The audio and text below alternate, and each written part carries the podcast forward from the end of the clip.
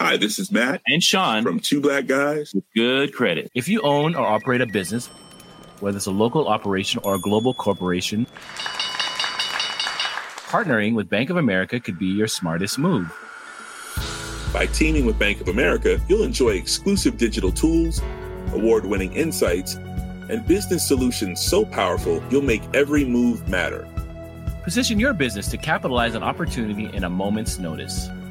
Visit bankofamerica.com slash banking for business to learn more. What would you like the power to do? Bank of America, N.A., copyright 2024.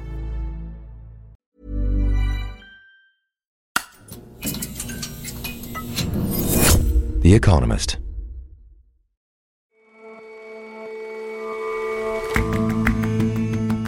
Hello, and welcome to The Intelligence from The Economist. I'm Ore Ogunbiyi. And I'm Jason Palmer. Every weekday, we provide a fresh perspective on the events shaping your world. In one of the most sexist countries in Africa, and probably the world, women are finding a new outlet to vent about injustice slam poetry. The words of the poets, or les slammers as they're called, are deliberately vulgar, provocative, and cathartic. And if you look through the sporting record, there are plenty of people who have managed to win games or league titles or Olympic medals in more than one sport. But these multi talented athletes are getting more and more rare. We ask why. First up, though,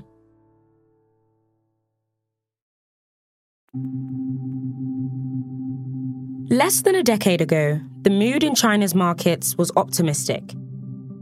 The economy was growing at over 6% a year, foreign investors were piling in, and a cohort of wealthy business people were emerging, living the Chinese dream. Um, and you look at Hong Kong, you look at the Hang Seng, you look at the mainland China indexes, uh, they've hit multi year lows. The, the, the Shanghai- but this year, investors in Chinese stocks have been on a hair raising ride. Markets in China and Hong Kong shed $1.5 trillion in January alone, even as America's S&P 500 index reached record highs. Well, the Chinese regulators as well as other authorities are now stepping up their efforts to try to restore confidence in the market. Meanwhile, Chinese markets on a tear today. The FXI and MCHI each having their best day since January of last year. The K-Web the best day since July. Since then, Prices recovered a little as state firms began buying stocks, but there is no mistaking the dismal bigger picture. So has Xi Jinping lost control of the markets? Investors both at home and abroad once saw China's government as a dependable steward of the economy. Rachna Shanbhogue is The Economist's business affairs editor. But now that trust has seeped away with severe consequences for China's growth prospects, and it's hard to see that fundamental problem being tackled. Rachna, what's gone wrong here? Or even less than a decade ago, investors were really excited about tapping into China's extraordinary growth story. The hope was that although China was not politically free, the politics could be separate from the markets and people and investors could continue to get rich. But what's happened since then is that policymaking in China has become a lot more skittish. There was a tech crackdown that started in 2020. The exit from zero COVID was mismanaged and badly hurt confidence. China's three years into a property crisis, which again has hurt confidence. It's sapped savings. It's dragged the economy into deflation. The government wants to avoid fiscal handouts and it wants to ensure that high quality sectors continue growing at the expense of other parts of the economy. But it's not so easy to steer the economy. Even profits in those desired sectors fell last year, and China hasn't had the stimulus that it needs to be growing at a fast pace again. So some of this is down to policymaking, but what else is causing the rot? The other thing that we're seeing is that foreign investors have really fallen out of love with China. One problem is geopolitics, so they worry that if China's relationship with America gets worse, say after America's presidential election, then that could jeopardize their investments on the mainland. But the policymaking has also led them to doubt that they'll make big returns on their investments. They've been net sellers of mainland stocks for months now. Hong Kong has suffered as well. At one time, investors were really keen to gain access to Chinese stocks. Now they're looking elsewhere, trying to build up alternatives. So asset managers are selling equity indices, for example, that exclude China. Investors are eyeing up India, which has a really large population. They're eyeing up Japan, which has cutting edge technology, and the hope is that perhaps together these look a little China like. And how about domestically? Where's Chinese money flowing? So the other kind of unappreciated part of this story is what's happening to the sentiment of investors on the mainland. And our colleagues have been writing about China's well to do and really detailing how this cohort of people as well have really lost faith in China's policymakers. They experienced three decades of extraordinary growth. They were encouraged by China's leadership to go out and get rich. And they've experienced a painful reversal in their fortunes in recent years. So their property investments are sinking, their financial investments are doing badly. Surveys suggest that many white collar workers received pay cuts last year as well. And all of this is sort of translating into outflows from Chinese stocks. Those people who can, the evidence suggests, moving their capital out of China, but that's quite hard to do because China's got capital controls. So those people who can't move their money out of the country are moving into safer money market funds or fleeing into funds that track foreign stocks. Now, what does all this stock market instability mean for the economy more broadly?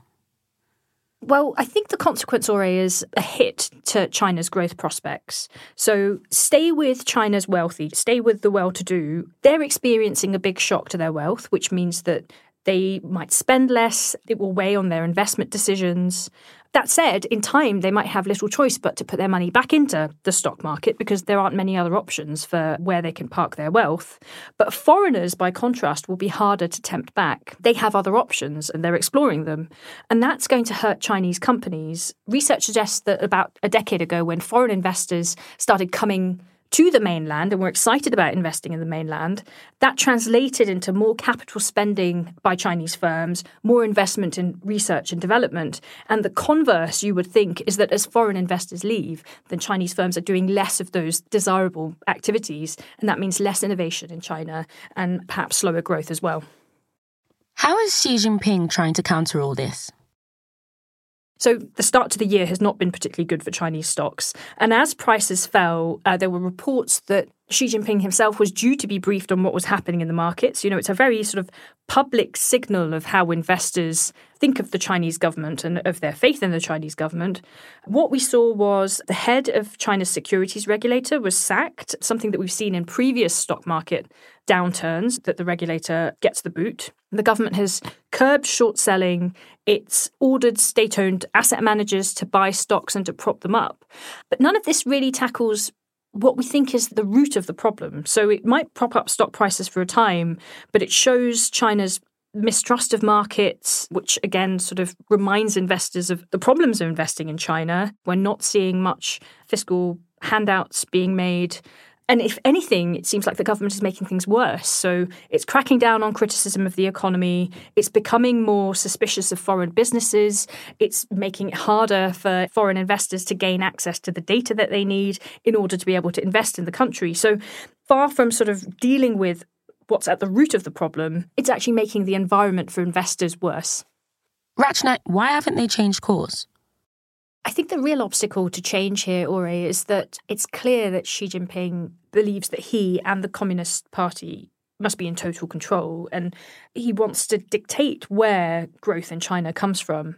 I think regaining investors' trust would mean rethinking the state's role in the economy. And there's little sign of that happening. There's little sign that Mr. Xi will soften his grip. And so, where investors once thought that China's politics could be kept separate from their ability to make money, they're now learning that you can't escape politics. And I think what that translates into is that they will continue to be more cautious when they think about investing in China.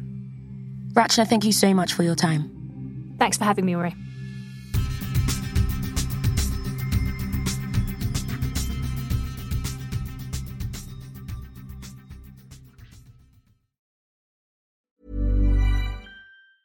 Hi, this is Matt and Sean from Two Black Guys with Good Credit. If you own or operate a business, whether it's a local operation or a global corporation,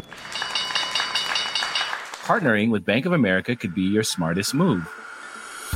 By teaming with Bank of America, you'll enjoy exclusive digital tools, award winning insights, and business solutions so powerful you'll make every move matter. Position your business to capitalize on opportunity in a moment's notice. Visit bankofamerica.com slash banking for business to learn more. What would you like the power to do? Bank of America, NA, copyright 2024.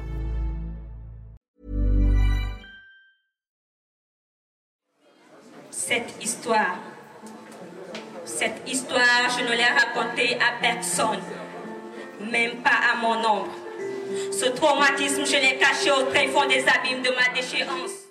This is Epiphany Nodjikua Jonrang, known as Fanny's Door on stage. She's a slam poet in N'Djamena, the capital of Chad. Kinley Salmon is The Economist's Africa correspondent. And she's speaking here about the abuse that countless women get from men. À quel point j'ai été brisée, brimée, battue et égorgée vive. As a group of men sip sodas in the audience, she tells all men who abuse women if one day life allows me, with my vagina, I will piss on your face. Si un jour la vie me le permet, avec mon vagin, je vous pisserai au visage. Oui, si un jour la vie me le permet, avec ma chatte, je vous pisserai au visage. I later sat down with her in N'Djamena to ask her about her slam poetry. She told me her poetry is sometimes very, very vulgar.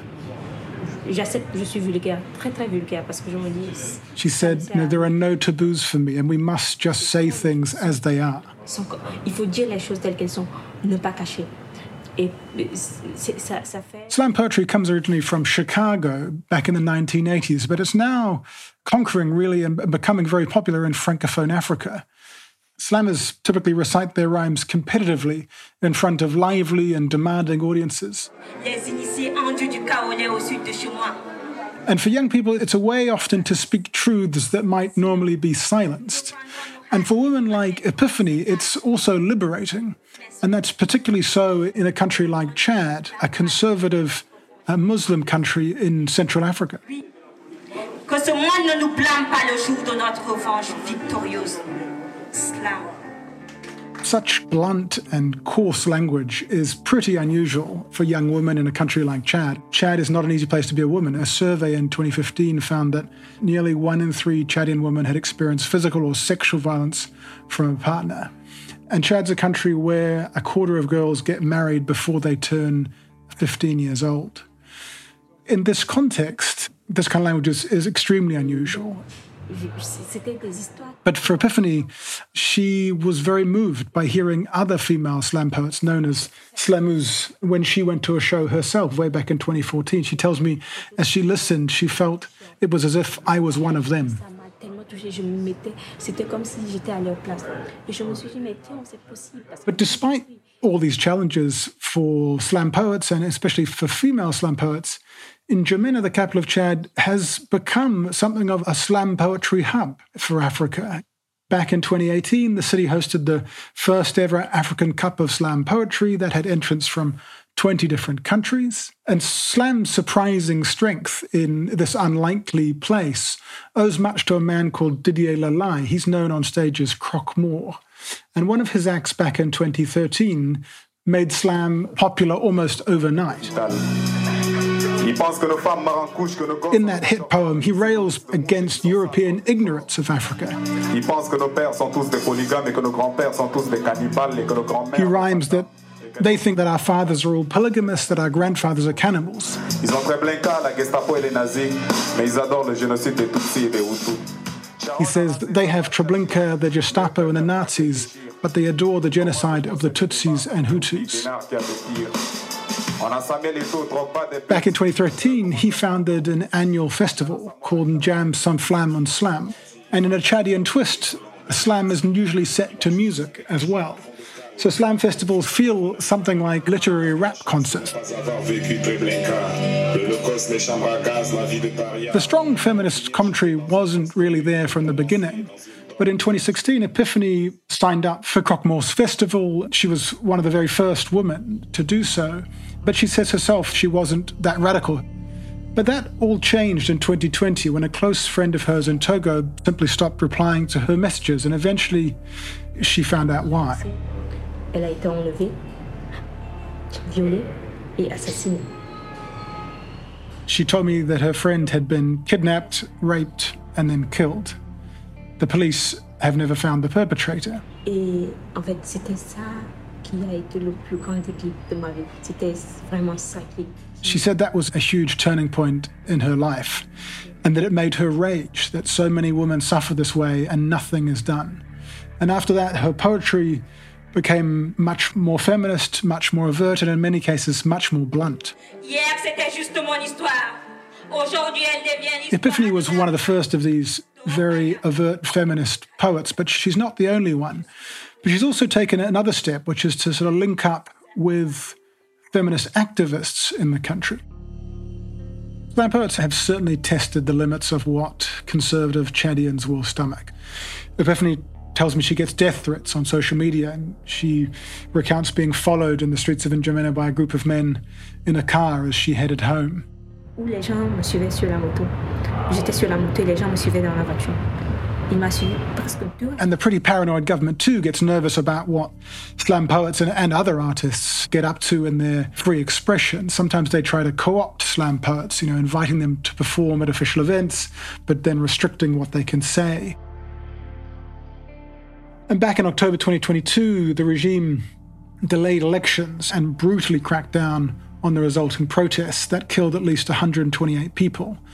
And plenty of outspoken artists were also targeted. Ce qui s'est passé parce euh, que c'était vraiment euh, une chasse de porte à porte. Ils ont arrêté beaucoup de gens. Beaucoup And de. Croque-Mort felt that he really had no choice but to leave Chad. Il était clair à ce moment-là que je ne peux pas vraiment euh, être au Tchad. He, he told me that he simply couldn't be in Chad and, and still be able to express himself.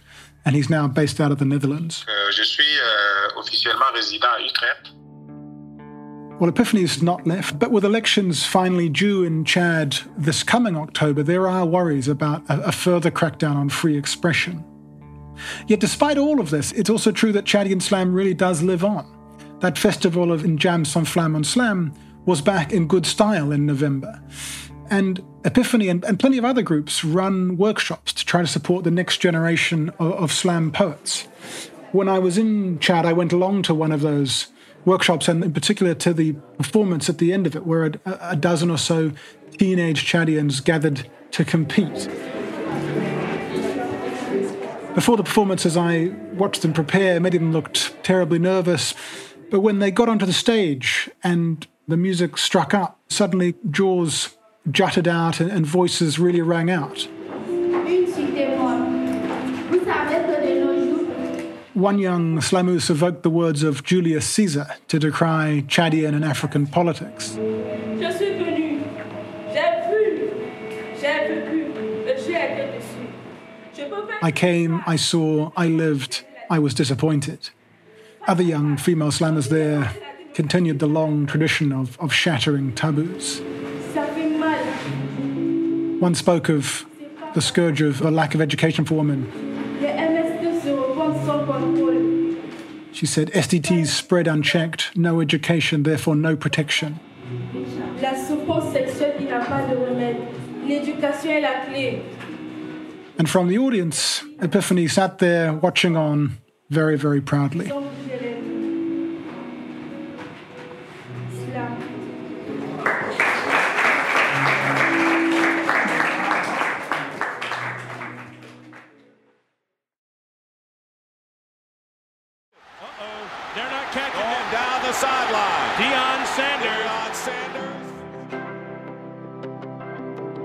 1990s, Deion Sanders did something rare.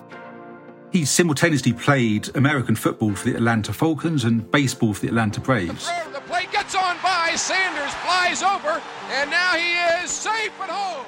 He even attempted to play for both on the same day, although the spoil sport Braves coach uh, put an end to that dream. Bill Ridgers is The Economist's Asia digital editor. But Mr. Sanders is now becoming already something of a, an anachronism. the chances of finding a modern day equivalent of somebody who can play more than one professional sport simultaneously has more or less faded. Why, why is that, though? Why isn't there a new Deion Sanders every season? I think the simple answer is that uh, training to become a professional athlete nowadays is becoming ever more technical. Ever the details that are needed to succeed are becoming more intricate every single year.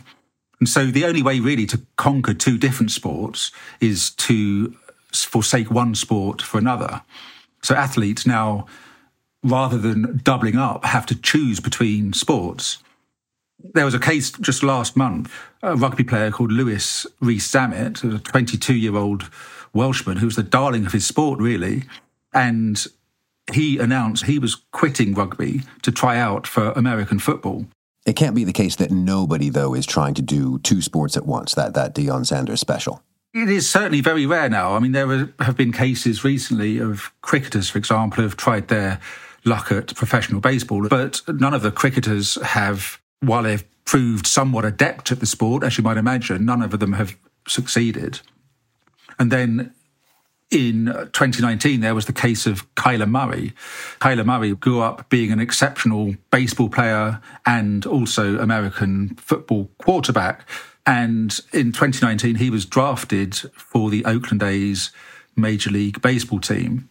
But in the end, he had to make a choice because the Arizona Cardinals also wanted him as a quarterback, and it was just impossible for him to flourish in both simultaneously. That's not to say that some athletics associations haven't tried to poach sports people from one sport to compete in another.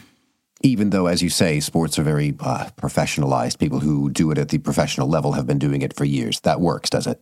It can do. So I think the proviso is that the technical adjustment from one sport to another must be low. So there's a, a good example in the early 2000s. Australia began a search for women to represent it in the skeleton. If you've never seen the skeleton, it's a, a frankly insane sport where athletes head down an ice track at 70 miles an hour head first on what seems to be to be nothing more than a than a tea tray. But anyhow, uh, rather than recruiting people from a sort of similar sport, similar sort of sledding sports. Actually, they just went out and found the fastest sprinters from other sports around Australia and recruited them. And in fact, it worked because they found a competitive surf lifesaver, of all things, named Michelle Steele, who was exceptionally quick, but had never tried the skeleton before. But within just a few runs, she was beating more experienced sledders, and in fact, she made it all the way to the Olympics. Um, competitive surf lifesaver. Help me understand this. It's swimming out to sea, swimming back with something, and sprinting very fast down a beach. And she was very good at the sprinting along the beach part of it.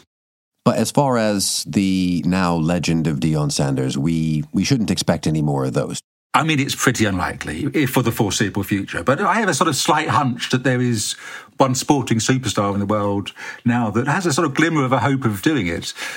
As I said before, what you need to find is somebody who excels in the sort of smallest possible technical niche. And so the England captain at football is Harry Kane, who also plays for Bayern Munich. And Kane is going to go for it. Has he beaten Sheeran? In his own half. Oh, I don't believe that. He's exceptionally good at kicking a ball in between two posts. He's also an NFL obsessive who's already said that his dream is to one day become a kicker in the NFL. And you wouldn't bet against him actually becoming the next Deion Sanders and playing both sports at a very high level. There you go. Mr. Kane, The Economist, is rooting for you. Uh, Bill, thanks very much for your time. Thank you, Jason.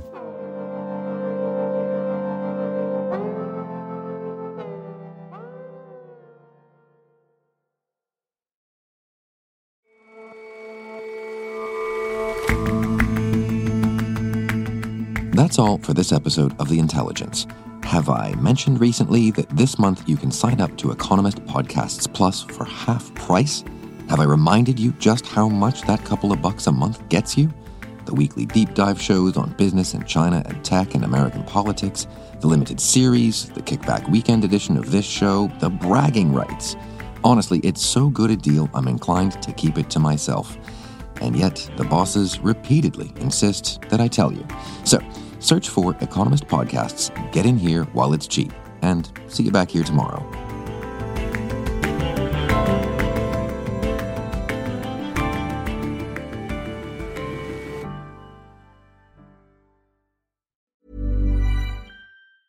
Hi, this is Janice Torres from Yo Quiero Dinero. If you own or operate a business, whether it's a local operation or a global corporation, partnering with Bank of America could be your smartest move. By teaming with Bank of America, you'll enjoy exclusive digital tools, award winning insights, and business solutions so powerful you'll make every move matter. Position your business to capitalize on opportunity in a moment's notice. Visit bankofamerica.com slash banking for business to learn more. What would you like the power to do? Bank of America NA, copyright 2024.